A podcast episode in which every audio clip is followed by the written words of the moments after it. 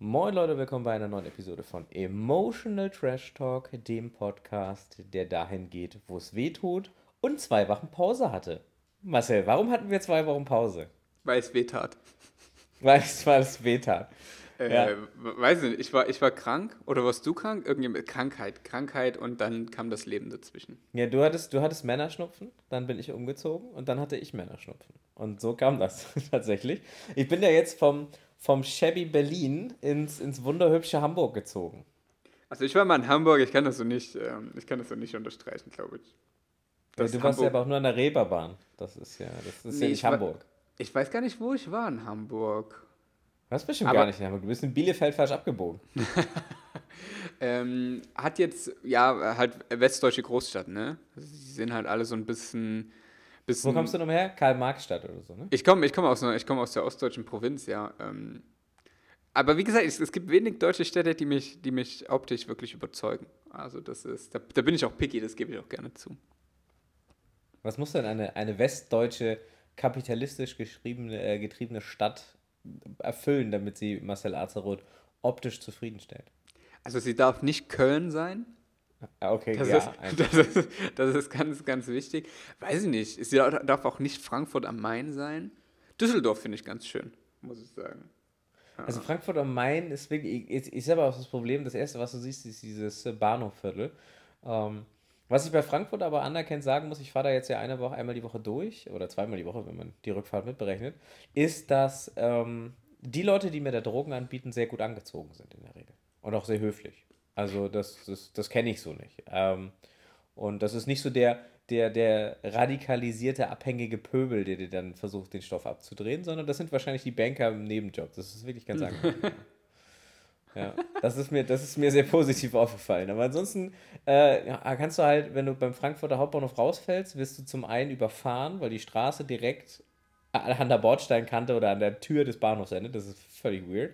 Und auf der anderen Seite ähm, kannst du also jegliche Art und Weisen von, von Drogen und Prostituierten dort irgendwie beziehen. Ähm, wenn du eine gute Pizzeria suchst, musst du ein bisschen laufen. Aber der Das Inder ist so- direkt dort am Bahnhof ist sehr, sehr gut. Den kann ich Keine Ahnung. empfehlen. Äh, Okay, alles klar, es gibt einen Inder am Bahnhof. Ähm, falls du übrigens wieder. Ich habe meinen Kater gerade. Äh, ja, jetzt hört man ihn, glaube ich. Hi, Dobbs. Geil. So, also, das ist mein Kater im Hintergrund. Ich kann den auch nicht rausschneiden, weil er das einfach zu. wir müssen das jetzt hier fucking nochmal machen. Nein, müssen wir nicht. Kater, gehst du mal raus? Das ist alles sehr, sehr professionell hier. Marcel, sag doch mal was, ich muss den Kater rausschmeißen. Wir reden heute über das Thema Angst. Während Ja, reden wir. Ren René seinen Kater rausschmeißt, kann ich ja immer die Intro machen. Ähm, Mach Genau. mal. wir, wir haben über Themen gesprochen und wir haben uns überlegt, dass das Thema Angst ja sehr, sehr spannend ist. Und vor allen Dingen die Frage, was Angst mit uns macht, was Angst mit Menschen macht, wie man vielleicht auch mit Angst umgehen kann, sollte. Und natürlich dann auch wieder, wie wir das persönlich sehen. Also wie, wie geht René mit Angst um, wie, wie gehe ich mit Angst um. René hat keine Angst. Und ja, ich denke, das ist ein, Angst ist ein sehr, sehr wichtiges Thema. Ich glaube auch besonders wichtig in, in der heutigen Zeit, in der Zeit, wo sehr viele Leute jetzt nicht unbedingt ängstlich sind, aber sehr, sehr pessimistisch sind, wenn sie in die Zukunft schauen und Ja. wo auch immer so Angst unterschwellig mit dabei ist. Genau. Fangen wir wieder beim Großen an und hören beim Kleinen auf. Ja, was sind eigentlich Angst? Also äh, grundsätzlich Toxic Masculinity, ich bin ein Mann, ich habe grundsätzlich keine Angst vor nichts. Ähm, das gesagt, äh, was ist denn eigentlich Angst? Angst ist ein. Ich würde sagen, Angst ist, ist eine unserer Grundemotionen. Also es ist ein, erstmal, erstmal ist es ist ein Gefühl. Also Angst ist Ja, kein, okay.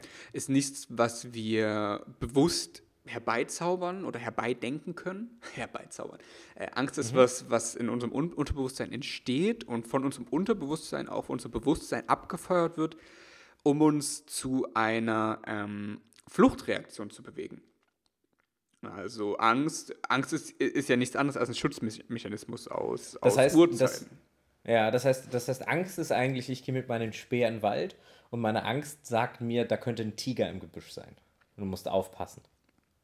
Und das, also- das führt bei den einen dazu, dass sie eine höhere, ich sag mal, ähm, eine höhere Sensibilität ihrer Umwelt gegenüber haben, wenn es jetzt was Körperliches ist. Oder auf der anderen Seite führt es bei anderen Menschen dazu, dass sie völlig irrational werden und, und um sich schlagen, weil sie Angst haben, da sitzt ein Tiger, obwohl sie im Stadtpark sind. Also ich würde eher sagen, Angst äh, ist tatsächlich mehr so, dass es dann in dem Moment kommt. Weißt du? Also wenn der Tiger dann da ist, dass du dann in diesem Moment auf einmal dieses Angstgefühl kommt, was so, ähm, was dann umschlägt und dich zur, zur, zur Flucht animiert. Also du schüttest Adrenalin Aber das ist aus. ja, ja, aber warte mal, das ist ja, das ist ja ein ganz interessanter Punkt, weil das ist ja heutzutage nicht mehr. Also Angst ist ja, ja äh, weil Angst ist ja jetzt tatsächlich, wir haben ja, nicht, wir haben ja nicht Angst vor den bösen Ausländern, weil wir alle vergewaltigt werden dreimal auf dem Weg zur Arbeit, sondern wir haben Angst, dass das passieren könnte bei den bösen Ausländern. Und deswegen reagieren wir irrational oder den Flüchtlingen oder den Nazis oder den Linken oder den Lehrern oder den Chefs. Weißt du, was ich meine? Also, das ist ja nicht so, ich habe ja nicht, wenn mein Chef mich anschreit, habe ich ja nicht, also dann habe ich vielleicht Angst, aber in der Regel habe ich da dann eher Wut und Trotz und, und dann bin ich ja in anderen Gefühlslagen unterwegs. Aber ich habe ja vielleicht auch die ganze Zeit Angst, dass das passieren könnte, dass mein Chef mich anschreit. Du hast recht. das, was, das, was ich gerade beschrieben habe, das ist dann mh, mm, eher Panik ja, also, genau. dass, ähm, wenn dann in dem Moment ist. Und was dann, also Kämp Panik, kämpfen, oder, kämpfen oder flüchten ist das dann, Genau, also Panik ist dann diese typische ähm, Adrenalinreaktion, äh, dein, also auch eine, eine, sehr starke körperliche Reaktion, die, die quasi dein Überleben sichert. Und Angst oder Furcht, oder wie, wie man das dann auch nennen mag, ist dann mehr so, ähm, so eine Art Alarmbereitschaft, weißt du? Also, dass du, dass du sehr, sehr sensibilisiert wirst, das heißt, du ähm, du achtest stärker auf deine Umgebung und äh, einfach. Das ist, ja. Um die Gefahr quasi, eher zu, zu, erkennen. So. Das ist quasi, wenn dein, wenn dein Gehirn dir sagt, Schilde hoch. Ja, wie bei Star Trek immer. Wir haben einen unbekannten Kontakt, Schilde hoch, gelber Alarm. So, das ist, ist das Angst? Genau, ja. Das, das würde ich sagen, das, das ist Angst, dass wir, ähm, um jetzt vielleicht mal ein bisschen mehr auch in ähm, die aktuelle Zeit zu gehen, dass du einfach so, so einen Blick in die Zukunft hast und mhm. äh, du denkst, in dieser Zukunft könnte dir was Schlechtes passieren. Dir, deiner Familie, deiner, deinem Freundeskreis, deiner Kultur, je nachdem, wie, wie weit du diese Kreise halt ziehst für dich. Also wenn du jetzt mhm. jemand bist, der zum Beispiel sagt, äh, der sich sehr verbunden mit seinem Geburtsland fühlt, kann das natürlich mhm. auch irgendwie auf die ganze Nation ähm, überschwappen. Und dass du, wenn du in diese, mhm. in diese Zukunft schaust, dass es da was gibt, was dich bedroht oder du glaubst, es bedroht dich und deshalb bist du so ein bisschen ähm, in, dieser, in dieser Abwehrhaltung. Also du bist, du bist mhm. besonders aufmerksam und du äh, denkst sehr viel darüber nach und beschäftigst dich einfach viel mehr. Und da würde ich sagen, das ist so, das ist so moderne Angst. Mhm.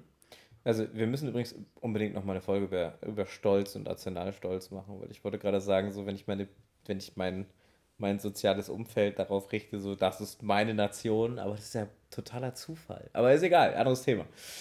Ähm, äh, ja, okay. Und, und also, ich, ich will ja auf ein bestimmtes Thema hinaus, aber, aber was macht denn Angst mit uns? Also, ich empfinde, ich bin da jetzt, ich bin ja jetzt nicht objektiv, aber ich sage, wenn ich Angst habe, versuche ich die immer so weit wie möglich zu relativieren. Und ähm, ich glaube, das machen die meisten Menschen halt so, dass sie halt sagen, okay, es ist ein surreales Gefühl und ich versuche jetzt mir halt durch, durch realitätsnahe Argumente in meinem persönlichen Umfeld, also ich gehe durch, durch, durch einen Stadtpark und ich habe Angst vor Tigern und ich kann meinem Gehirn sagen, da sitzt kein Tiger, weil hier gibt es keine Tiger. Also entspann dich wieder. Ähm, das, ich glaube, das klappt für den Einzelnen ganz gut, aber mit ein Grund, warum wir so diese, diese politische Gemengelage haben und auch, auch, auch so völlig ähm, nicht mehr voraussehen können, wie sich Dinge entwickeln ähm, global, ist es halt so, dass Angst, glaube ich, die Menschen auch sehr irrational macht. Und wenn die Probleme so groß werden, dass ich sie nicht mehr relativieren kann oder die Ängste äh, vor Themen so groß werden, dass ich sie nicht mehr relativieren kann, weil ich zum einen die Angst nicht mehr kontrollieren kann und zum anderen das Thema zu komplex ist, dann äh, werde ich, glaube ich, sehr, sehr irrational, oder? Auf alle Fälle. Also ich würde, ich würde dem, glaube ich, sogar widersprechen, dass viele Menschen so ihre Angst relativieren, so wie du.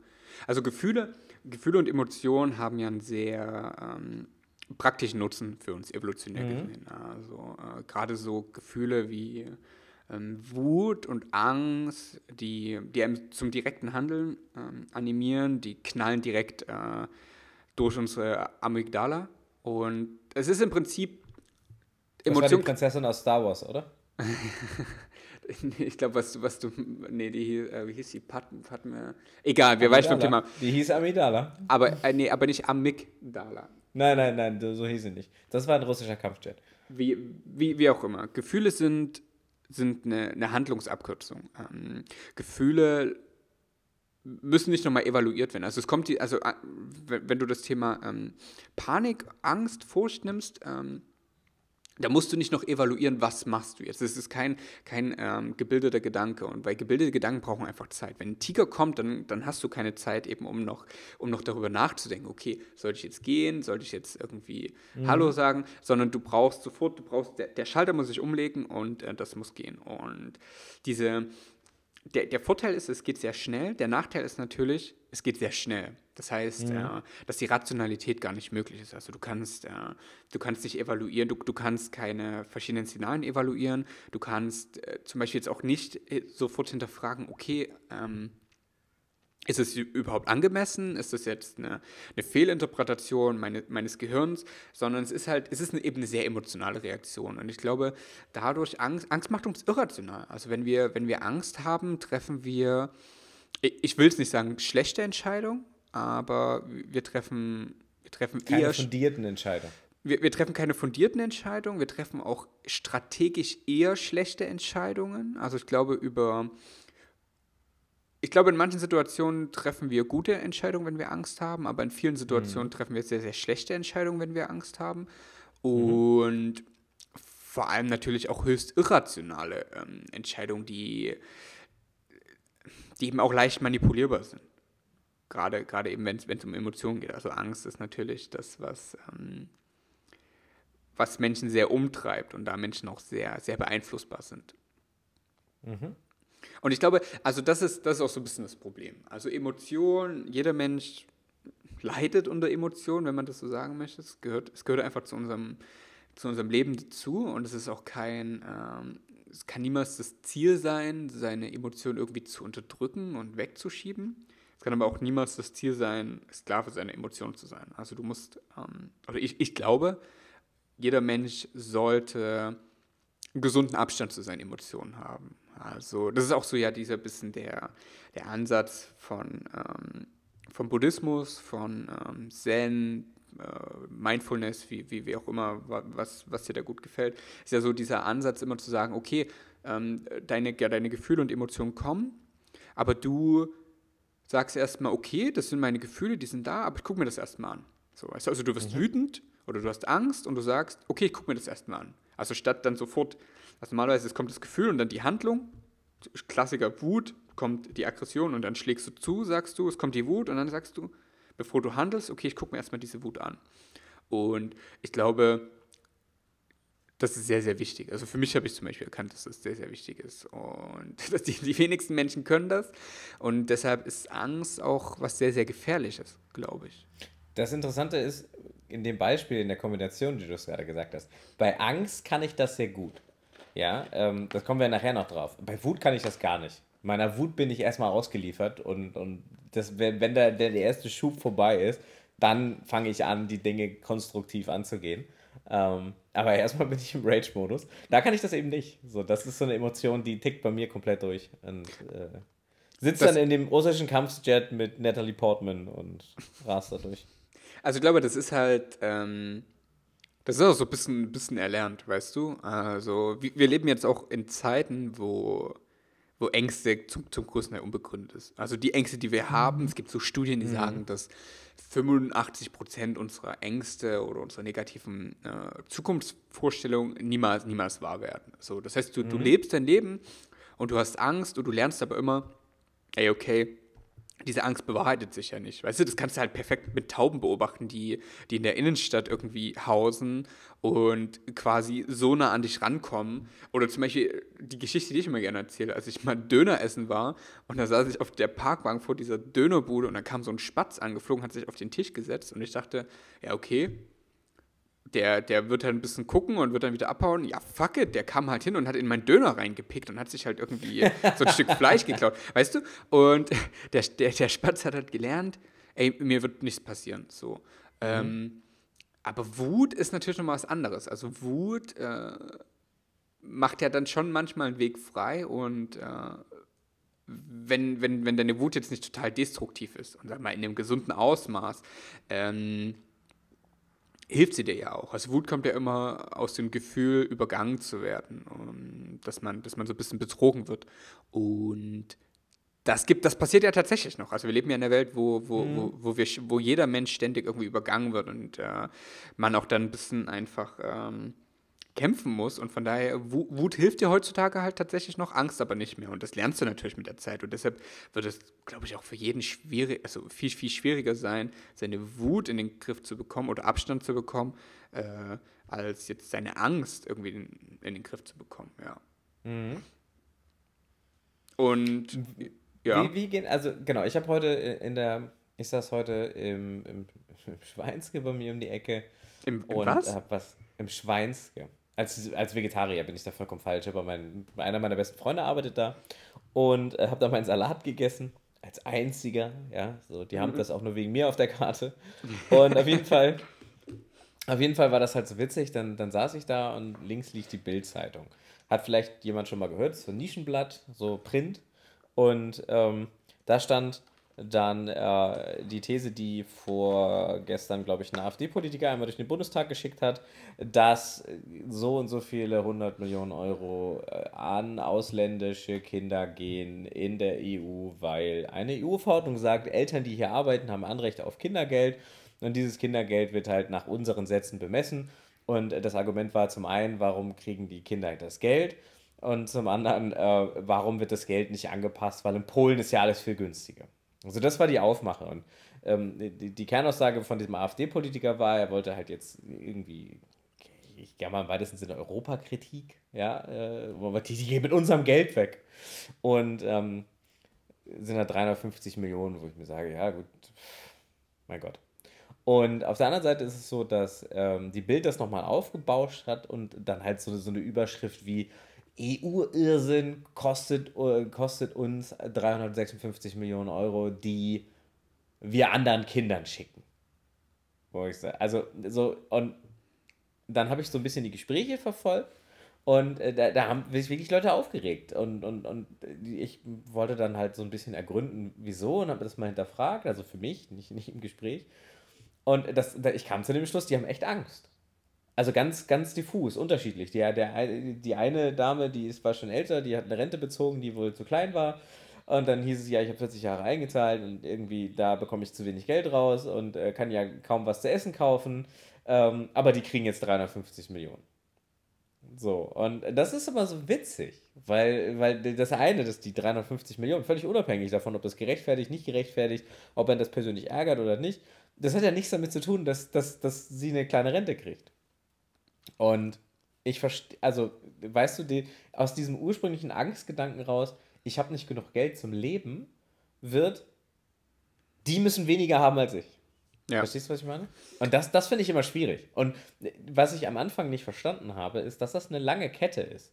Und ich sehe dann immer nur diese zwei Eckpunkte. Zum einen, wenn ich sehe ich die unmittelbare Aussage, warum kriegen die das? Das ist viel zu viel. Und zum anderen muss ich das dann hinterfragen und sehe dann halt ihren Startpunkt. Aber die, die, die schmerzhafte Geschichte dazwischen, die nehme ich ja nicht wahr und die kann ich mir auch nicht erschließen. Und ähm, ich glaube, das macht es für mich zumindest schwer, Angst auch so zu verstehen bei anderen Leuten. Also, ähm, ich sehe das immer so ein bisschen aus. Ähm, da, da, muss ich jetzt ein bisschen weiter ausholen. Also.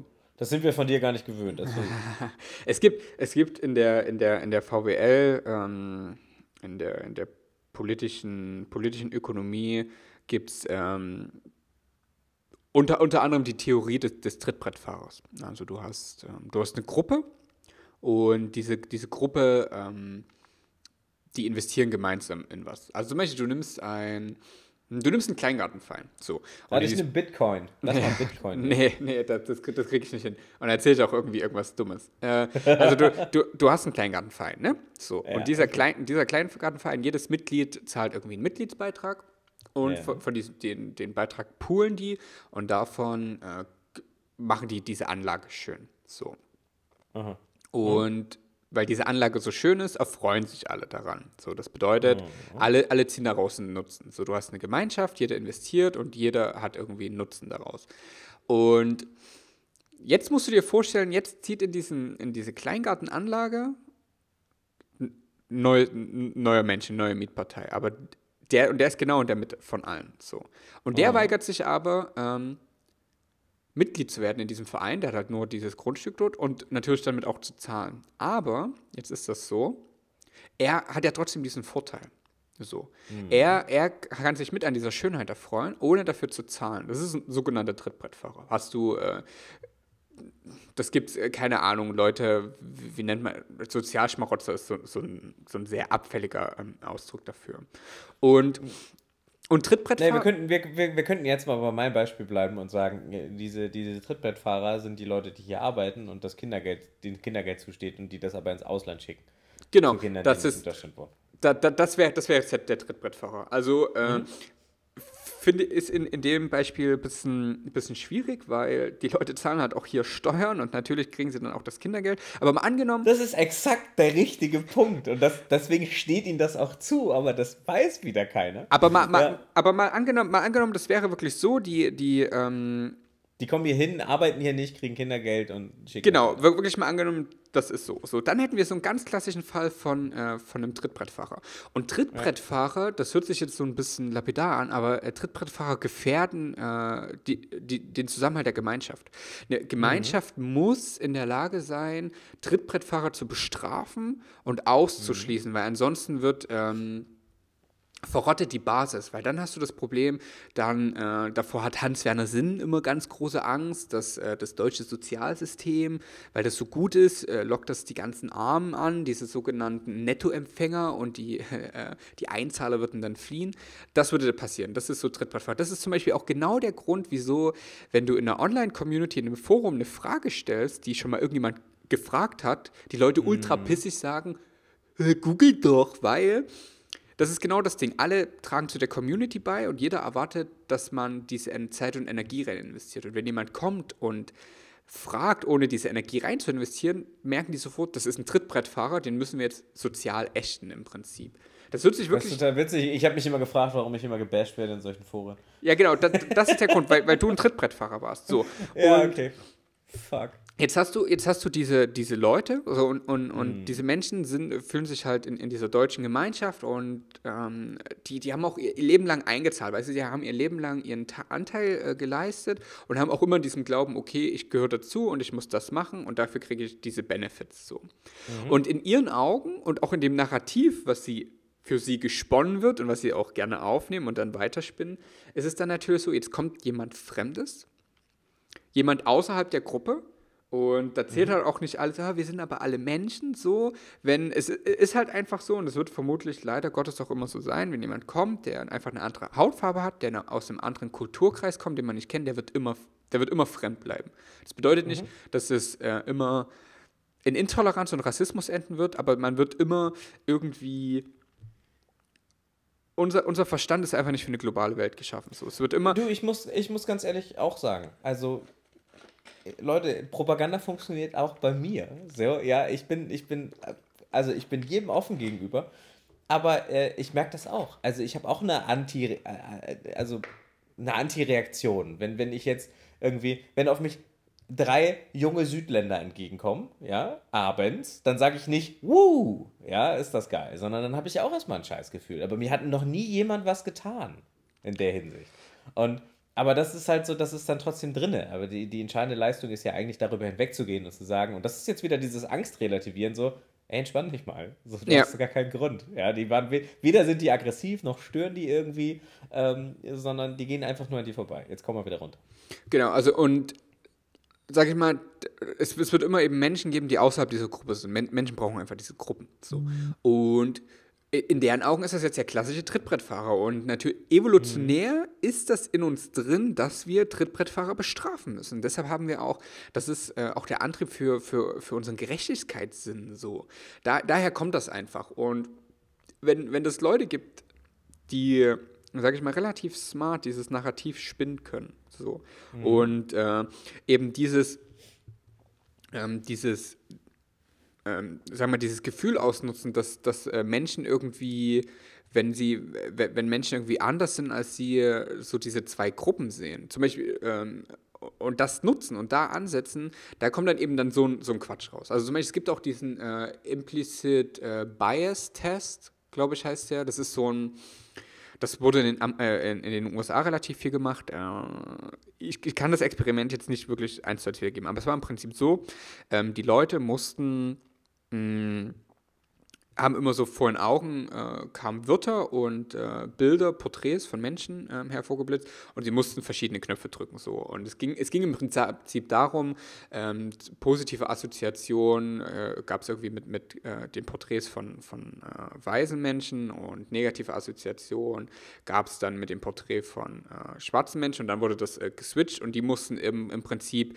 ob das dann Posit ein positives oder negatives Wort war, einen bestimmten Knopf drücken oder ob das eben ähm, ein Bild von einem Weißen oder von einem Schwarzen eben war, ein verschiedenes Knopf drücken. Und die haben festgestellt, dass ähm, die Leute wirklich Sekundenbruchteile schneller reagieren können, äh, wenn ein positives Wort und ein weißes Gesicht äh, und ein negatives Wort und, und, ein Gesicht von einem Schwarzen auf dem Bildschirm war. Und das bedeutet, das bedeutet nicht, dass sie, ähm, dass sie eben rassistisch sind, sondern es bedeutet, dass sie einfach äh, diese, diese Schaltung im Kopf dass das einfach näher beieinander liegt. Und das ist, das ist halt so implizit, weißt du? Das, das ist halt in diesen Menschen das, drin. Ja, absolut. Also das ist ja einfacher Test für alle Zuhörer. Ich sage ein Wort, ihr stellt es euch vor. Apfel, Auto, Baum, Terrorist. Und jetzt mal, darf sich jeder selber fragen, habt ihr jetzt gerade an jemanden, an den Terroristen aus Spanien von der ETA gedacht oder auch von einem deutschen Terroristen aus der, aus der Roten Armee-Fraktion? Oder hatte der eher dunkle Haut oder ein Turban auf oder einen schwarzen Bart? Ja, das ist ja, das funktioniert bei uns ja auch. Ja, wir sind ja auch alles nur Opfer von, von, von den Medien bzw. der Welt, in der wir leben. Ähm, da, da, da, das lässt uns alle ja nicht kalt. Die Frage ja. ist halt, was an dem Punkt, guck mal, ich bin mir bewusst, dass es bei mir so ist. Ich, ich glaube, dass, dass viele Leute sich dessen nicht bewusst sind, aber die werden deswegen nicht panisch und haben deswegen keine Angst. Ähm, es, es gibt ja aber auch Leute, ähm, und die, die Frage ist halt, ich bin in, in, in einigen Teilen bin ich aber auch sehr paranoid. Aber auf der anderen Seite gibt es jetzt so Leute, die, die, die, die, die Prepper, ich kenne sogar ein paar, ähm, und, und, und die horten jetzt Lebensmittel. Ja. Und, und berufen sich daran, dass sie sagen, dass äh, irgendein Bundesministerium gibt eine offizielle Liste sogar raus, was du ein Zuhause haben solltest. Und selbst ich irgendwie habe mein, mein Überlebenskit dabei, weil ich bin die ganze Zeit, also die Woche über oft mit der Bahn unterwegs und lege halt irgendwie 300, 400 Kilometer an eine Strecke zurück. Ähm, und ich sage mir, hey, wenn ich drei Tage strande, dann muss ich zumindest irgendwie was haben. Und wenn gar nichts mehr geht, muss ich auch irgendwie wegkommen. Das heißt, auch da habe ich mir so ein Notfallkit gemacht, das äh, von von einer großen Powerbank bis zu Wasserentkeimungstabletten alles wählt. So, aber ja, ja, absolut. Äh, so, aber gut, in Deutschland irgendwie Trinkwasser zu finden, ist schwierig. Ja, das magst du man gar aber, nicht Aber da, da muss ich äh, was von, von, was für, also ich hatte halt das Gefühl, wenn, wenn man ICE ausfällt, aber du redest jetzt, glaube ich, von anderen Szenarien. Nee, ich rede davon, wenn einfach mal drei Tage nichts geht. Ja, also okay. Also das, wenn, wenn man jetzt mal so einen harten Wintersturm mitgemacht hat und nicht immer hat man das Glück, dass man an einem großen Bahnhof strandet. Ja, ist, äh, ich habe durchaus für Leute gehört, die an kleinen Bahnhöfen gestrandet sind, irgendwo und nirgendwo, ähm, weil es einfach anders nicht geht. Und ähm, das sind halt so eine Sachen irgendwie. Also wenn du mit öffentlichen Verkehrsmitteln unterwegs bist, äh, es gibt hier in Deutschland mittlerweile Naturkatastrophen, da kann es doch mal sein, dass du drei Tage überbrücken musst. So. Und das ist, diese Wasserentkeimungstabletten ist übrigens kein, kein Hexenwerk, das sind einfach Chlortabletten, die gibt es für, keine Ahnung, 10 Euro bei Amazon, Mikropur heißen die. Ähm, die schmeißt du halt eine Tablette in einen Liter Wasser, dann ist der nach 15 Minuten steril und, und dann kannst du ihn trinken. Schmeckt dann halt nach, nach Schwimmbad. Ähm, ja, äh, ist das schon paranoid? Ist das schon Angst? Also ist das schon unkontrollierte Angst, die der ich mit, mit Aktionismus begegne, wo normale Menschen wie du jetzt äh, den, den Kopf schütteln? Also ich habe tatsächlich den Kopf geschüttelt. ähm, naja, also ich glaube, mh, hm, ich meine, das Ding ist, das ist ja irgendwo schon äh, Angst begründet, Aber das, das ist ja, das ist jetzt nichts Schlimmes. So, weißt du, meine, die, deine, deine Vorbereitung, das nimmt jetzt irgendwie keine, keine biblischen Ausmaße an, du brauchst jetzt keine Arsch oder so. Also da, von daher, ich meine, lieber, lieber, ähm, lieber Vorsicht als Nachsicht, ne? Also von daher, wenn das Lieber, halt. lieber safe than sorry. Also ich, ich denke, das hängt halt, ob jetzt so, so Angst irgendwie schlimm ist, kommt dann so ein bisschen drauf an, wie, wie stark das dein Handel und vor allen Dingen auch dein, dein tägliches Denken äh, beeinflusst. Also wenn du, wenn du dich jetzt dann nur noch damit beschäftigst, wie, wie überstehst du jetzt den, äh, den, den atomaren Erstschlag, der deiner Meinung nach definitiv kommen wird, dann ist das sehr überzogen. Wenn du aber jetzt halt irgendwie eine saubere Wechselschlüpfer mit hast, weil du sagst, ey, ja, könnte halt ausfallen und ich äh, lande dann in Buxtehude am Bahnhof, ja, mai, weißt du? Also, ähm, Nein, Das ist- Buxtehude ist keine halbe Stunde von mir entfernt. ja, ich weiß schon, das ist Da an habe ich, der, da an, ich an der sogar mal Nordsee. gewohnt. In, in Nordsee. ja, An der, an der Nordsee, Alter. Buxtehude ist noch nicht an der Nordsee. Natürlich. Buxtehude ist nicht mal, das ist nicht mal in der Nähe von Wasser, zumindest nicht gefühlt. Ja, also ich immer, also ich bin früher immer mal nach Cuxhaven gefahren, immer wenn ich nach Cuxhaven Ja, da gefahren fährst du bin. durch, da, durch Buxtehude durch. Aber das ist also, ich kann dir sogar exakt sagen, was die halbe Strecke zwischen Hamburg und Cuxhaven ist, weil da habe ich mal gewohnt. Das ist Hechthausen. Das ist ein Ort weiter nach Himmelforten und Himmelforten ist der Ort, wo der Weihnachtsmann die Briefe bekommt. Das ist Oh Mann, das, das ist auf alle Fälle echt Hinterland. Das ist wirklich äh, so. Ähm, also ich denke, Angst, Angst ist wirklich erst dann ein Problem, wenn, we- also wenn, da, wenn die persönliche Angst zum Problem von, von anderen Menschen wird. Also sprich, wenn du, wenn deine Angst dich dazu motiviert, Dinge zu tun, die anderen Menschen schaden. So, wenn du jetzt für dich halt Das, so ein bisschen. das, halt- ja, das heißt, wenn ich jetzt sagen würde, ich kann den Geschäftstermin nicht wahrnehmen, weil ich nehme keine Termine über 30 Kilometer wahr, weil ich sicherstellen muss, dass ich zu Fuß noch nach Hause komme. nee, Im Ernstfall. Dann würdest du ja wieder Oder- nur dir, dir selbst schaden, weil halt alle sagen würden, boah, Ja, das, stimmt, da, ja. da, da, ist wieder, da ist wieder dieser Freak mit den Klotabletten.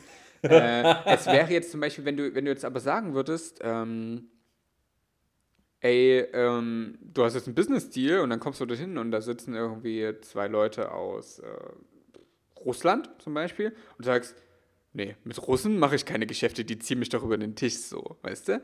Das wäre, ähm, also das, das Aber wäre... ist das nicht ein Vorurteil? Also das ist ja aus Angst. Das, das ist nämlich exakt der Punkt. Ähm, weil das fällt mir auch sehr schwer. Also das ist ja dann quasi entweder ein- also ein Vorurteil oder ein rassistisches Vorurteil oder whatever. Aber das ist aus einer Angst geboren. Aber das ist halt wieder nicht, um das, um das festzustellen, muss ich mir den Fall schon ziemlich genau angucken. Ähm, anderes Beispiel aus meiner, das, weil es mir jetzt gerade passiert ist. Ich bin ja gerade umgezogen von Berlin nach Hamburg, wie erwähnt. Und ähm, ich habe mit meinen wir müssen wir sagen, haben mit meinem, mit unseren Vermietern ein echt gutes Verhältnis gehabt. Und zwar so gut, dass wir regelmäßig mit denen zum Essen zusammensaßen. Die haben unter uns gewohnt, denen gehörte das Haus. Ähm, und äh, wir hatten ein richtig gutes Verhältnis. Und dann habe ich halt gesagt, Mensch, hier, guck mal, da gibt es den, den einen Schaden, äh, machen wir ja über meine Versicherung. Alles kein Problem. Da bin sogar hochgegangen mit denen, dann haben wir uns das gezeigt. Er hat gesagt, ja, entspannt dich, alles gut. Ja, kriegen wir hin. Dann bin ich ausgezogen an dem einen Samstag und dann haben wir uns verabschiedet mit, mit Umarmung. Und dann war ich die nächsten drei Tage beschäftigt, das Leben hier in Hamburg halt aufzubauen. Das heißt, Bude einräumen, Möbel aufbauen und so weiter. Und dann besagte Mittwoch, also wirklich drei Tage später oder vier Tage später, kriege ich, kriegen wir Post, also von meiner E-Mail, die, die so völlig absurd ist. Also der, wir waren plötzlich wieder auf sie, äh, das, das, das Ganze ist hochgekocht bis zu einer, bis zu einer äh, Vermiets, äh, nee, was ist das, Vermieterpfandrecht, dass er die Küche, die er eigentlich kaufen wollte, äh, eingezogen hat. Und alles ohne Provokation. Also das passierte einfach so ohne Gegenreaktion von uns, sondern er kam von sich aus und hat direkt geschossen. Und ich konnte das gar nicht einordnen, weil ich gesagt habe, das gibt es doch nicht. Wo, wo, wo kriege ich denn diesen netten, dieses nette, diesen netten Menschen irgendwie? Und auf der anderen Seite die Reaktion, die jetzt kommt. So, da muss ja zwischendurch, eigentlich eigentlich ist dann zwischendurch so viel passiert, dass man irgendwie sagen könnte, das kann man nachvollziehen, dass die Eskalationsstufen so hochgedreht sind. Und ähm, ich habe mir dann den, den Mittwoch, das war kein guter Tag, ähm, ich habe mich sehr geärgert. Äh, und am Donnerstag habe ich dann plötzlich überlegt, so Mensch, okay, aber das ist, die haben Angst, weil wir sind am 10. ausgezogen. Der, der Mietvertrag hätte jetzt noch zwei Monate bestanden, also bis Ende Mai. Das heißt, von unserer Seite bestand einfach kein Grund zur Hektik und wir haben noch gar keine Übergabe gemacht. Was die jetzt aber in ihrer Welt hatten, das ist unsere Einnahmequelle. Diese Einnahmequelle brauchen wir, um zu überleben, sonst können, verlieren wir unser Haus und unsere Existenz. Und was jetzt passiert ist, ist einfach, sie haben sich da so reingesteigert, dass sie sagen, ja, aber dieser eine Schaden, wenn der jetzt nicht übernommen wird, müssen wir das auf eigene Kosten machen. Und dann haben sie wahrscheinlich sich zwei Abende damit beschäftigt. Als Ergebnis haben sie mir so vor den Koffer getreten, dass ich wiederum gesagt habe, Freunde, keinen einzigen Zentimeter gehe ich hier irgendwie auf euch zu. Und ähm, das, ist, das ist eine ganz interessante Gemengelage, weil es genau daran spielt. Ich, ich kann diese Angst, äh, aber selbst wenn ich das jetzt verstanden habe, dass die Angst haben, kann ich die Reaktion nicht nachvollziehen, weil es einfach so surreal ist. Und ich glaube, das ist genau das, was Angst macht. Ich sehe ja immer nur das Ergebnis, so dass die mir vom Koffer kacken. Aber auf der anderen Seite, ich, ich sehe nicht die drei Tage Martyrium, die die in ihrem Kopf hatten, weil sie sich in irgendwas reingesteigert haben. Also ich glaube, das ist eher ich weiß nicht, also ich, ich, ich, das könnte Angst sein, aber ich glaube, das könnte natürlich auch äh, Wut sein, weil sie ähm, das Gefühl haben, über, übergangen zu werden, dass du sie über den Tisch gezogen hast. Wir haben keine Ahnung, was das für ein Schaden ist und was da, was da abgesprochen wird. Aber wenn du jetzt zum Beispiel, du, du, du nimmst den Klassiker, ja. sächsisches Dorf, kommt Flüchtlings, ja. kommt Flüchtlingshemd hin, so, ne? Ja, ja. Und die Leute haben plötzlich Angst, dass ihre Kinder gefressen werden. So, ne? Und das ist ja. ja Völlig berechtigt. Und, und, und äh, als, als Reaktion darauf, weil sie natürlich nicht diese Angst haben wollen, versuchen sie die, die Ursache ihrer Angst ähm, in den Griff zu kriegen und machen das Einzige, was vernünftige Menschen machen und zünden das Flüchtlingsheim an. So. Ähm, genau. Und, und ja, pass auf, jetzt, jetzt folgendes. Jetzt gehe ich hin und sage, Leute, das doch nicht auf. Ja, so es ist es ist höchst unwahrscheinlich, dass hier irgendwas passiert. Dann kommen sie und sagen, ja, aber der eine Typ, der hat diese, dieses Mädchen, das war schrecklich. Der hat dieses Mädchen vom, vom Fahrrad gezogen, hat sie vergewaltigt und hat sie umgebracht. Ich sage, das, das ist schrecklich. Aber es ist wesentlich wahrscheinlicher, dass das ihr Onkel getan hätte oder ein Verwandter, weil die meisten Sexualdelikte eben aus dem Umfeld kommen. Weißt du, was ich meine? So, das, das ist dann, aber da kannst du dann mit Fakten nicht kommen. Und wenn du dann mit Fakten kommst, heißt es, also A, bin ich, bin ich nicht, also bin ich unsensibel, und, und B, ist es so, das, das hat dir jetzt auch nicht geholfen. Ich sage, nee, natürlich hilft sie das nicht. Die ist ja tot. Und das ist schrecklich. Aber warum habt ihr jetzt das Flüchtlingsheim deswegen angezündet? Das verstehe ich nicht. Genau, aber. Weißt du, so diese Trennung findet nicht statt. Ja, also, also und, und das ist jetzt der Punkt, wo, wo Angst natürlich problematisch wird. Also du hast, ähm, da, du, Personen und Personenkreise haben Angst und äh, schaden anderen Menschen. Und es ist auch so, äh, die, dieser, kann, dieser Schaden kann sehr direkt sein, indem sie äh, mhm. äh, mit, mit, Gewalt vorgehen. Der Schaden kann äh, auch sein, dass es zum Beispiel einfach verletzend ist. Der kann sein, dass ähm, auch einfach zum Beispiel rassistische Vorurteile ähm, verstärkt werden, sodass die Person dann eher durch die gesellschaftliche Veränderung indirekt leidet. Oder ähm, also, also, wie gesagt, am, am, Ende kommt eben raus, dass diese Person, auf die sich die Angst bezieht, leidet, dann ist, dann ist Angst problematisch. So. Und äh, ja, diese, die, diese, diese Geschichte eben mit, mit, mit, mit Ausländern, mit Flüchtlingen ist halt einfach so, so, so ein Dauerbrenner bei, bei, bei den Leuten, weil dass natürlich eben sie, sie sich, äh, sie, sie, verstehen sich als Gemeinschaft, sie verstehen sich als, als Deutsche, als, als Europäer, als Christen, keine Ahnung was, je nachdem. Und ähm, sie sehen natürlich ihre, ihre Gruppe gefährdet. So. Und dieses, äh, dieses, dieses Gruppendenken ist sehr, sehr tief in uns drin. Und deshalb wird es immer, mhm. immer sehr, sehr leicht sein zu sagen, guck mal, der Ausländer. So, weißt du, der, der klaut. Ähm, das, das ist einfach in uns drin. Das ist einfach, ähm, dieses, diese Gruppenkonkurrenz, so, weil Menschen halt immer noch diese, diese Unterschiede machen werden, weil, und deshalb äh, sind, sind Leute auch eher bereit, irgendwie, äh, sag ich mal, Angst vor, vor, vor dem Flüchtling zu haben, der irgendwie das, das eigene Kind wegfängt, als vor dem Onkel. Weil evolutionär gesehen war es halt von Vorteil, wenn man der Familie vertraut und eben anderen Gruppen, fremden Höhlenmenschen eben nicht. So. Mhm. Und da, daher kommt das. Und ähm, das ist auch nicht schlimm. Es wird halt eben erst schlimm, wenn du dich deinen Gefühlen hingibst, wenn diese Angst kommt und du halt eben nicht so wie du sagst, Moment mal, das ist doch jetzt irgendwie Quatsch und hm, komisch, dass ich diese Gedanken habe, sondern dass du sagst, sondern dich halt voll hingibst und voll sagst, oh ja, mhm. so mein, mein prähistorisches Echsenhirn, das hat voll recht und äh, ich muss da, ich muss da jetzt irgendwie draufklappen. Das ist, das ist scheiße, so.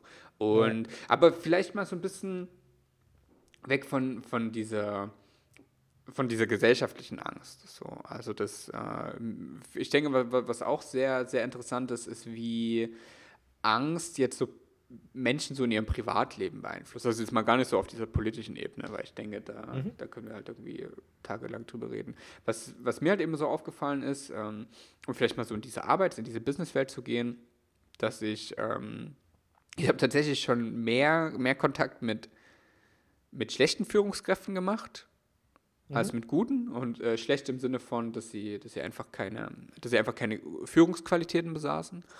Und es hat sich einfach dann sehr in, äh, in, in, Unbeständigkeit, in, in, vor allem in Micromanagement ähm, geäußert. Und ich habe mich immer so gefragt, äh, äh ich habe es immer persönlich genommen am Anfang. So dachte, mhm. okay, das ist, so ein, das ist so ein Angriff gegen mich, weißt du? Also, das ist so ein Angriff gegen äh, meine, meine Kompetenz, mein, äh, meine Skills und so.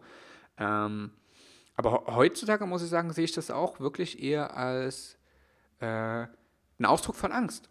So, also mhm. natürlich, so, so, so, ein, so, eine Führungskraft zu sein, ist, ist irgendwie ultra kompliziert, weil du musst, du hast irgendwie ein Team und du musst irgendwo hin zeigen und musst sagen, wie, ihr geht dort jetzt hin und du musst dich eben darauf verlassen, dass jeder dorthin geht und dort dann macht, was er machen soll. So, also weißt du, das ist, ähm, du, du musst dein Team eigentlich so steuern, als ob es dein Körper wäre, aber einfach nur auf Zuruf. So. Und da kann natürlich sehr, sehr viel schiefgehen. Und wenn man, wenn, wenn man Angst hat vor dem, was passieren kann, ich denke, da, daher kommt es einfach, weißt du, man, man Micromanagement dann einfach, weil man eben Angst hat, dass, äh, dass die Leute eben nicht diesen, diesen, äh, diesen Anweisungen folgen und eben nicht auf diese Führungsperson eingehen. Und deshalb geht man halt so ganz ins Detail und äh, hält sich halt viel, viel mehr auf und kontrolliert alle und geht einfach allen auf den Sack. Und das ist halt, das ist halt einfach Angst. Also ich glaube, da, das ist einfach so, so, ein, so ein absolut fundamentaler also, Unterschied. Also, bei Micromanagement, ich, wie gesagt, im Vertrieb hast du das relativ häufig. Ähm, das ist tatsächlich so. Also dieses mangelnde Vertrauen, was du dann deinen Mitarbeitern gegenüber zeigst, ist ja eine Form der puren Angst. Ja. Ähm, das ist meistens auch noch Unerfahrenheit. Also in deinem Fall, wir kennen ihn, oder ich kenne ihn ja jetzt nun, hätte ich jetzt auf Unerfahrenheit getippt ähm, und die daraus verbundene Angst, etwas falsch zu machen. In, in, den Fällen, die ich so kennengelernt habe, war das meistens auch ähm,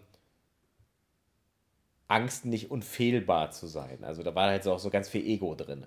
So, und ähm, in jedem Fall ist es aber schön, also man fuckt halt beide Seiten ab. Und zwar fuckt man sich selber ab, weil man ständig unzufrieden ist mit der, mit der Performance der ganzen Abteilung, die man ja dann verantwortet. Und auf der anderen Seite fuckt man seine Untergebenen ab, beziehungsweise seine Mitarbeiter, die halt sagen so, ey, was zur Hölle machst du hier eigentlich? Und äh, Führungskräfte ist tatsächlich so ein, das ist halt auch die, die, die Sache, man darf keine Angst vor, vor Vertrauen haben. Also, ähm, ich muss ja als Führungskraft der festen Überzeugung sein, die Leute, die ich eingestellt habe und die ich eingearbeitet habe, die können das. Und dann, deswegen muss ich denen halt vertrauen. Also wenn ich einen, wenn ich einen Marcel Azeroth einstelle fürs Marketing, dann, dann habe ich mir da vorher ja hoffentlich Gedanken darüber gemacht, ob Marcel Azeroth das kann, was ich von ihm zukünftig verlangen werde, oder ob er das lernen kann. Und wenn ich der Überzeugung bin, das kann der lernen oder der kann das schon, dann muss ich ihn halt auch machen lassen. Oder? Ja, absolut, aber und, da, da, und hier, hier sind wir an dem Problem von Angst, so, oder Angst so, so im Privaten. Das, äh, Angst ist so ein Gefühl, was sehr oft äh, sehr unbegründet ist, auch, auch, auch, äh, auch wenn wir uns das immer irgendwie nicht so einreden. Und es verschlechtert aber unsere Entscheidungen, so einfach auch strategisch gesehen. Und das ist, ähm, auch natürlich, es, es, es verschlechtert die Entscheidung von Führungskräften, weil, weil sie schlechtere Führungskräfte sind.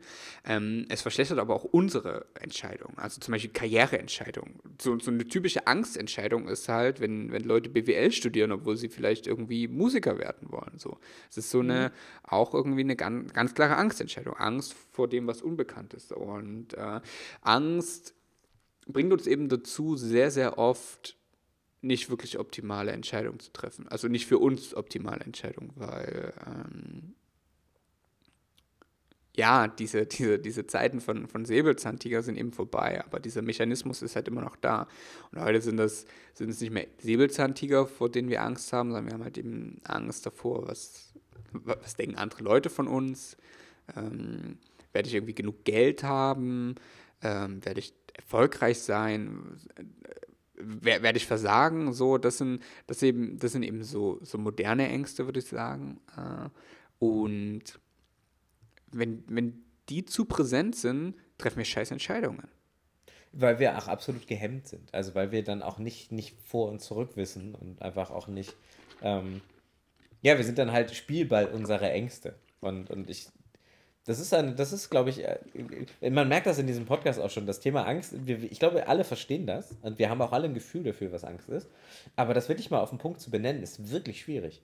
Weil, weil es auch bei mir so ist. Ich wollte nämlich gerade sagen, ich visualisiere mir das Ganze immer und, und sage dann also förmlich, ich schicke den kleinen René nach Hause und der große René übernimmt jetzt. Das Problem ist, das ist schon wieder drei Schritte weiter, weil das ist eine Extremsituation. Also, keine Ahnung, ich bin mal an eine ich bin mal, äh, wir waren, glaube ich, auf dem Weg, ähm, wir wollten feiern gehen, sind dem Auto dahin gefahren und plötzlich rennt halt ein Typ über die Straße. Ich dachte so, ey, Digga, warum rennst du denn jetzt über die Straße? Und dann sehe ich, dass da einer auf der Straße schon liegt, ein Kumpel von ihm, der, keine Ahnung, Sekunden vorher angefahren wurde. Das war eine sehr unübersichtliche Situation.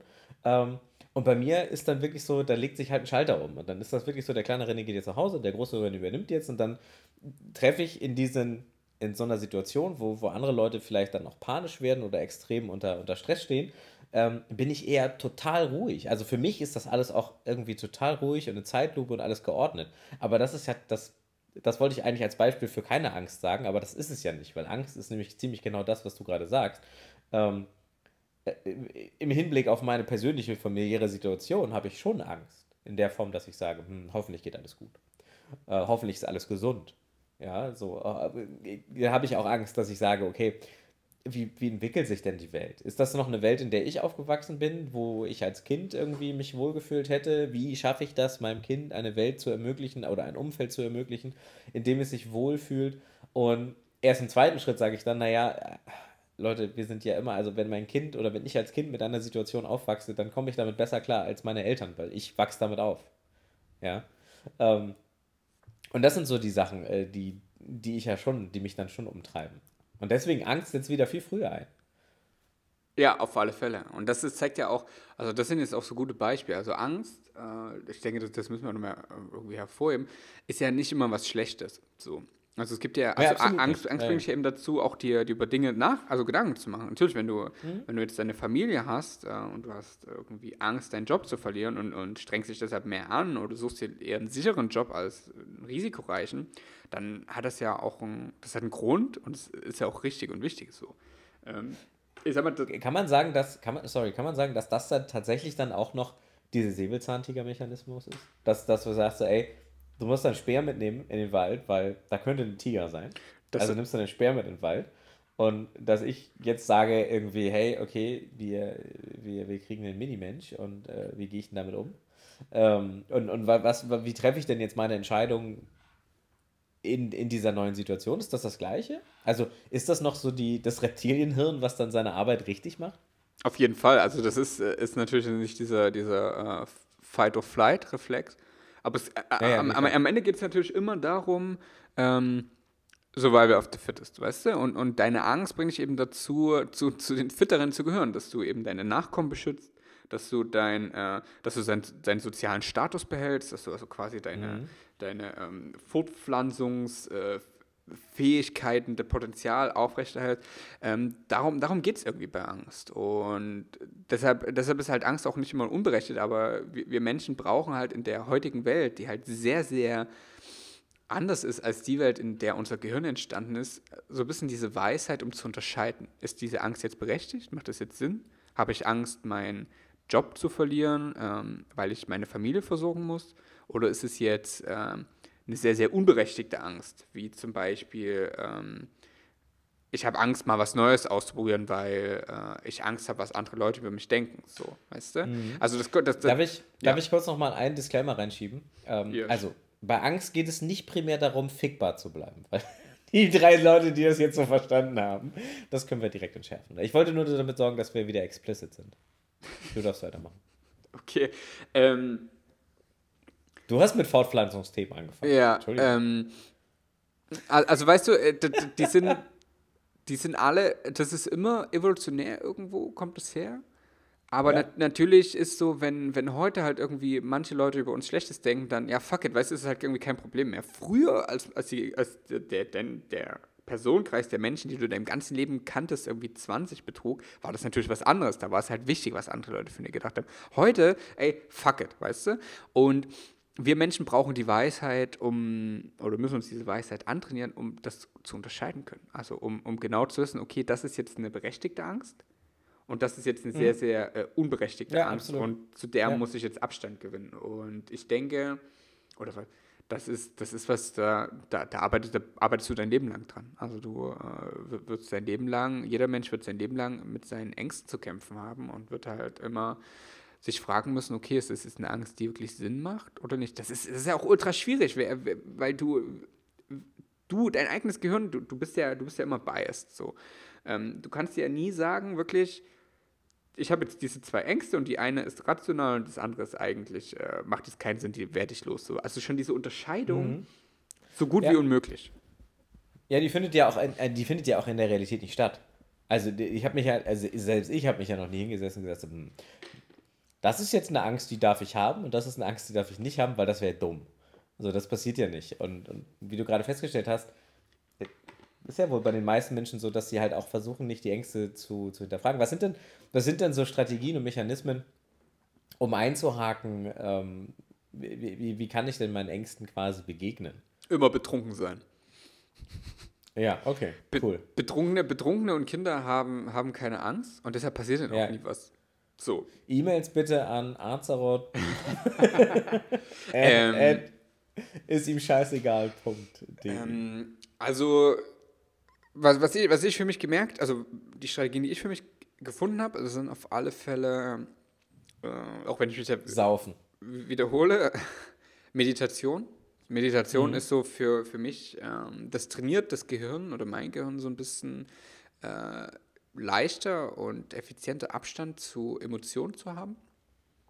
Also Meditation hilft mir, hilft mir jetzt nicht nur mit Angst, hilft mir eben auch mit Wut, ähm, mit, mit Trauer das sind so, sag mal, so Wut, Trauer, Angst. Ich glaube, das waren so die, auch die drei großen Emotionen, mit denen ich jetzt persönlich irgendwie zu strugglen hatte. Ähm, das mhm. hilft da, diesen, diesen Abstand zu haben ähm, und sich dann natürlich, also, naja, da, ich glaube, da, das würde allen Menschen helfen. Und was ich aber für mich persönlich noch gefunden habe, eine Strategie, von der ich glaube, dass sie nicht allen Menschen hilft, sind so, ich beschäftige mich viel mit, mit Decision Making, mit äh, Entscheidungsfindung, ähm, mhm. wie man äh, mit, mit Strategie so, also sehe das so ein bisschen, ähm, ja, mathematisch, Spieltheorie und, und so ein Kram. Ähm, also ich habe irgendwie jetzt, jetzt eine Situation, zum Beispiel, also ich habe ich hab mir, mich damals entschieden, ähm, den, den Job zu wechseln. So von äh, eigentlich sicheres Unternehmen, äh, gute Bezahlung, äh, cooles Umfeld, äh, super Chef, alles cool, ne? Zu sagen, okay, ich gehe jetzt den Schritt irgendwie in ein kleines Unternehmen und äh, ist eigentlich irgendwie unsicher. Und das jetzt ist eigentlich auch eine Entscheidung, die, wo ich sagen könnte, okay, kann ich verstehen, wenn die Angst macht. Und ich habe mich aber hingesetzt und habe mir überlegt, okay, mh, hm, was kann denn passieren? Wie, Wahrscheinlichkeit, äh, wie, wie wahrscheinlich ist, dass die verschiedenen Ereignisse eintreten. Und dann habe ich mich entschieden. Und dann habe ich gesagt, okay, so, weißt du, jetzt äh, die, die Würfel rollen und jetzt, jetzt kannst du halt irgendwie nichts mehr daran ändern. Ähm, und das ist aber, das ist halt eine, eine hart rationale Sache, daran zu gehen. Also das probiere ich auch in letzter Zeit erst für mich aus und habe da relativ gu gute Erfolge. So. Ähm, damit gefahren einfach. Also für mich ist es so dieser Abstand und auch so ein bisschen dieses auf so eine abstrakte Ebene ziehen. Das sind so Techniken, die ich für mich gefunden habe, wie ich mit, mit meiner Angst irgendwie umgehe. Und du? Also Meditation ist ja quasi so ein, so ein, so ein künstlich erzeugter Raum für Reflexion. Ja. Ähm, ja, also ich, ich verstehe Meditation für mich so. Das heißt, okay. ähm, das ist halt so meine, meine stille Treppe, wo ich mich runtersetze und dann sage, ich, ich äh, versuche mal äh, über den Tag zu, zu reflektieren oder über ein Problem zu reflektieren. Ähm, und, und vielleicht auch da ein bisschen, bisschen mit Abstand drauf zu gucken. Ich glaube, das ist ein ganz richtiger Punkt, den du gesagt hast. Äh, für mich ist das tatsächlich, ich sehe nicht so aus, aber Laufen. Ähm, ich gehe wahnsinnig gerne laufen deswegen. Ähm, und hoffe, dass ich jetzt auch bald wieder gesund bin, dass ich wieder anfangen kann. Denn ähm, ich drehe dann immer so kleine Runden, also irgendwie zwischen sechs und zehn Kilometer. Und dann ist es halt so, dass ich sage, hey, in dieser Zeit kann ich unglaublich viel verarbeiten. Und ähm, das ist so mein, mein Punkt. Deswegen, ich glaube, viele Leute machen halt Sport äh, dafür ja. und, und verarbeiten ihre Probleme und Ängste über Sport. Ähm, oder über, über Hobbys wie Tanzen oder so. Ähm, ich glaube, dass die meisten Menschen Ablenkung als Strategie nehmen, um Ängste zu verarbeiten, was nicht cool ist, weil du mhm. dich damit quasi nicht auseinandersetzt. Und ich denke, als Allgemeinrat würde ich sagen, weil so mache ich das auch, schaff dir einfach einen Rahmen, in der du deine Ängste ein bisschen distanziert betrachten kannst. Also wenn ich halt halb an einen Herzinfarkt sterbe, weil ich irgendwie zu fett bin, um laufen zu gehen, dann habe ich einfach einen Modus, wo ich mir nicht viel Angst darüber machen kann, über dieses Problem oder die Sache, über die ich gerade nachdenke und dann schaue ich automatisch distanzierter drauf. Wenn du halt aber jemand bist, der sowieso relativ ausgeglichen ist, so jemand wie du zum Beispiel, der meditiert dann einfach. Also überspitzt formuliert. Aber ich glaube, es ist total wichtig, dass man für sich selber individuell und ganz persönlich einen Rahmen findet, in dem man halt unter Laborbedingungen auf seine Ängste drauf gucken kann. Und das sind ja, das, das können ja akute Probleme sein, wie ich habe gerade zu wenig Geld und ich weiß nicht, wie ich meine Rechnung bezahlen muss. Ähm, oder das kann auch diffus sein, so dass ich sage, wow, ich kriege hier Zuwachs in der Familie, wie mache ich denn das? Ja. ja. Ähm, so, und, und ich, das ist halt wichtig. Und da muss halt jeder individuell drauf gucken. Ähm, ich glaube, Initiative hat auch ein ganz, ganz großes Thema, weil wenn ich meine Ängste nicht angehe oder meine Probleme nicht angehe, dann werden sie größer. Ähm, um da jetzt mal wieder einen schlechten Werbeslogan zu zitieren, Hornbach hat das, glaube ich, mal gesagt, mach es fertig, bevor es dich fertig macht. Äh, gemeint war irgendwie ein Handwerksprojekt. Aber es ja. ist genau das. Ich hatte, ich hatte die letzte Woche, also ich bin quasi in meinen Urlaub gegangen mit einem richtig beschissenen Meeting, was ich meinen ganzen Urlaub im Kopf hatte. Das ist immer größer geworden. Und dann habe ich gesagt, nein, ich nehme das jetzt, ich, ich greife das jetzt an. Ich muss, ich, ich muss da jetzt was tun. Ich muss die Initiative wieder gewinnen. Und seitdem ich das gemacht habe, hat sich dieses Problem und damit die verbundene Angst komplett aufgelöst. So, und weil, weil ich halt, weil ich jetzt sage, okay, ich bin wieder on top. So, ich habe ich hab ja. jetzt, ich, ich, ich habe das einfach in die Hand genommen, ich habe es ich mir von allen Seiten begutachtet und ich habe das Problem vielleicht nicht gelöst, aber ich, ich habe es zumindest jetzt mal angegangen oder bin es angegangen. Und das ist halt, glaube ich, wie gesagt, Re Reflexion, also das, das Problem sich aus der Ferne anschauen und dafür einen Rahmen zu schaffen und dann das Problem auch aktiv anzugehen. Und wenn das Problem ist, hey, ich habe aktuell keinen Job, der mich glücklich macht oder so, dann nimm dir die Zeit und schreib einfach mal zehn geile Bewerbungen. Ja, also nicht die fürs Arbeitsamt, nicht die du nachweisen musst, sondern such dir zehn geile Jobs aus, die du gern hättest. Und äh, das, das, weißt du so, das sind so Dinge. Also, ähm, das ist mir auch aufgefallen, das, das habe ich so, ist, darüber habe ich jetzt tatsächlich gar nicht nachgedacht. Äh, das ist so dieser Handlungsrahmen. Also äh, Angst ist ja äh, ist per se nichts Schlimmes, nur Angst kann halt machen, dass wir irgendwie äh, schlimme Dinge tun oder unkluge Dinge tun.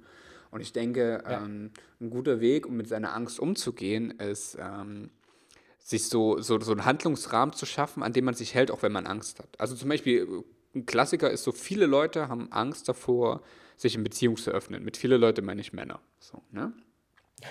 ähm, die haben, die, ja. die, die, die, haben, haben das irgendwie nie gelernt so und äh, wer sich öffnet, kann, kann verletzt werden, enttäuscht werden und das tut ja. weh und das, das will man halt vermeiden. So, ne? Ähm, und mir ging das früher auch immer so. Mir äh, ging das so, dass ich, dass ich das einfach nicht, ich habe so ums Verrecken ging das nicht hin, dass ich mich irgendwie öffnen konnte, irgendeinem Menschen. Und irgendwann habe ich dann mir gesagt, okay, Marcel, äh, das, das geht so nicht weiter. In, in dem Moment, wo ich halt keine Angst hatte. Und ich habe dann gesagt, okay, äh, Handlungsrahmen, egal was ist, egal wen du kennenlernst, du öffnest dich dieser Person. Scheißegal. Egal, ob das klug Sofort. ist oder dumm ist. Also so wirklich so diese, diese, diese quasi Konfrontationstherapie, weißt du? Und das muss, mhm. ja, muss ja nicht so, äh, so krass sein, aber das hat mir tatsächlich geholfen zu lernen, ähm, oder, oder äh, hat mir geholfen, diese Angst auch abzubauen. So, also ich habe es dann, dann halt einfach immer gemacht und manchmal wurde ich enttäuscht so, aber ich habe dann gesehen, im Großen und Ganzen ist diese Angst halt irgendwie unbegründet und eigentlich, wenn ich sie, sie überwinde und das tue, tut mir das eigentlich auch gut. Und ähm, ich denke, das ist so wenn man, wenn man keinen Abstand zu seiner Angst finden kann, dann sollte man sich so ein bisschen Sturheit zulegen, diesen Handlungsrahmen und dann, wenn man Angst hat, eben sich an diesen Handlungsrahmen halten. So. Weil man eben glaubt, dass man da die besseren Entscheidungen trifft. So. Also das, das Ding ist, das ist sowieso allgemein immer der Umgang mit Emotionen. Also du, ähm, äh, viele Leute glauben, dass sie eben ihre Emotionen kontrollieren müssen was, und, und mhm. scheitern daran, weil das einfach nicht funktioniert und sind dann verzweifelt und denken, sie sind halt irgendwie dumm so und irgendwie nicht dafür gemacht. So. Äh, mhm. Das ist aber der total falsche Ansatz. Die Leute müssen einfach ihre, ihre, Beziehung zu ihren Emotionen überarbeiten. Also sie müssen sagen, okay, die Emotion ist da, okay, aber mhm. äh, pff, ja, ich mache halt mein Ding trotzdem. So. Und wenn man diesen, wenn man das verstanden hat und sich so einen Handlungsrahmen zurechtlegt für die Situation, in der man ängstlich ist, das kennt man ja. Ähm, ich denke, dann kann man auch lernen, über, über seine Angst zu stehen. Ja. Mhm. Ich finde, das ist ein fantastisches Schlusswort. Um, ähm, ja. Also finde ich gut. Ja, finde ich. Wir jetzt find Feierabend machen oder machst du Werbeblock? Oder? Ja, Werbeblock. Ähm, wir würden uns sehr über eine, eine Bewertung auf iTunes freuen, wenn ihr uns abonniert, wenn ihr unsere Facebook-Page liked, wenn ihr eurer Mutter von uns erzählt. Ähm, ebenso dieses ganze, ganze Internet-Social-Media-Gedöns und sonst danke fürs Einschalten und Zuhören und Durchhalten. René, möchtest du noch ja. was sagen? Ja, aus, also ich möchte den Druck erhöhen, um einfach unsere Ängste ein bisschen zu schüren. Aus aktuellem Anlass würde ich gerne als nächstes Thema Social Media 2, was wir euch ja noch schuldig sind, machen. Ähm, ich, ich finde, da hat sich gerade in, den letzten, in der letzten Woche so viel getan, dass wir das unbedingt nochmal anfassen können. Ähm, und da laufen wir zumindest nicht Gefahr, das doppelt zu erzählen. Oder den Israel-Konflikt, das darfst du dir jetzt aussuchen. Ja, wir machen, machen glaube ich, Social Media, aber da muss ich mich noch einlesen. Ich habe nur irgendwas mitbekommen, dass alle wieder Facebook hassen. Ja, aber das war ja nicht neu. nee, aber ja, genau. Und äh, lass, uns mal, lass uns mal Social Media machen. Das ist, glaube ich, ganz cool. Ähm, ja, vielen Dank fürs Einschalten. Ähm, bitte entschuldigt die zwei Wochen Pause. Wir versuchen wieder zum wöchentlichen Tonus zurückzukommen, ähm, sodass wir jeden Sonntag einen neuen Podcast veröffentlichen können. Yes. Sorgenöte Anträge, Beschwerden und äh, alles zu Marcel. Äh, Lob und, und Positives, Konstruktives bitte zu mir. Ich will nur Lob, ähm, die Hater, die können gehen. Genau, die Hater können einfach alle. Ja. Äh, grüßt eure Mutter ganz lieb und äh, du auch, Marcel. Und dann hören wir uns nächstes Mal. Bis dann. Bis dann. Ciao. So, äh.